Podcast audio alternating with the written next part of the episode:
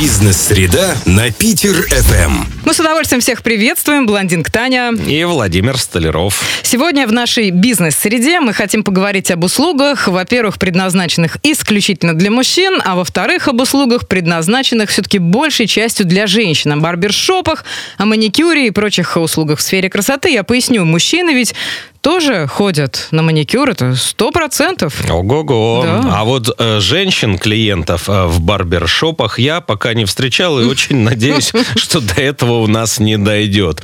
Помимо услуг э, по художественному оформлению усов, бороды или ногтей тех же, есть ведь еще парикмахеры, мастера мейк-апа. Да. Мы еще периодически приглашаем, например, э, домой к себе девушку, которая делает стрижку нашему коту. И это тоже услуга в сфере красоты, называется грумер. Обычно как мы их находим? По сарафанному радио. И, как правило, даже не интересуемся, оформлен этот человек официально как предприниматель или нет. А, наверное, это все-таки имеет значение. Поэтому сегодня, чтобы разобраться с ситуацией, мы связались с экспертом. И это управляющий отделением Сбербанка по Санкт-Петербургу Алексей Ушенин. Алексей, здравствуйте. Да, добрый день, дорогие друзья. Приветствуем Рад вас. послушать. Алексей, ну тогда вот расскажите нам, пожалуйста, с точки зрения мастера, к которому мы пойдем за всеми этими красотами и услугами с ним связанными, есть ли ему разница регистрироваться как самозанятому или все-таки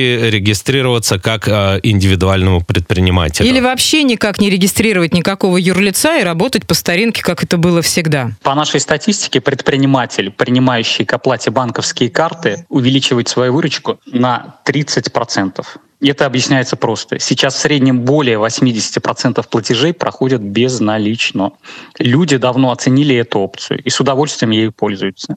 Петербурге сейчас этот процент достигает 95. То есть всего лишь 5% людей готовы платить наличными. А нам сейчас скажут, ну ведь можно просто деньги с карты на карту перебросить. Такой механизм действительно практикуется, но клиент теряет лояльность. Мы давно привыкли, что почти любая наша покупка по карте возвращается в виде определенных бонусов. Например, в Сбере это бонусы Сбер Спасибо. Если вы перечислили на карту, вы не получаете никаких бонусов. Поэтому клиенту пользователю услуг мастера выгодно заплатить все-таки по карте. В таком случае, если предприниматель хочет вот так легализоваться, сделаться самозанятым или открыть ИП, ну, в зависимости от услуг и условий, то какие интересные предложения от Сбер вы можете сделать таким мастерам в сфере услуг? Сбер может э, бесплатно онлайн зарегистрировать э, предпринимателя соответствующих органах. Через Сбер это можно сделать и, и просто, и бесплатно. И получить массу клиентов довольных, которые, оплачивая услуги, будут зарабатывать себе еще бонусы, и получается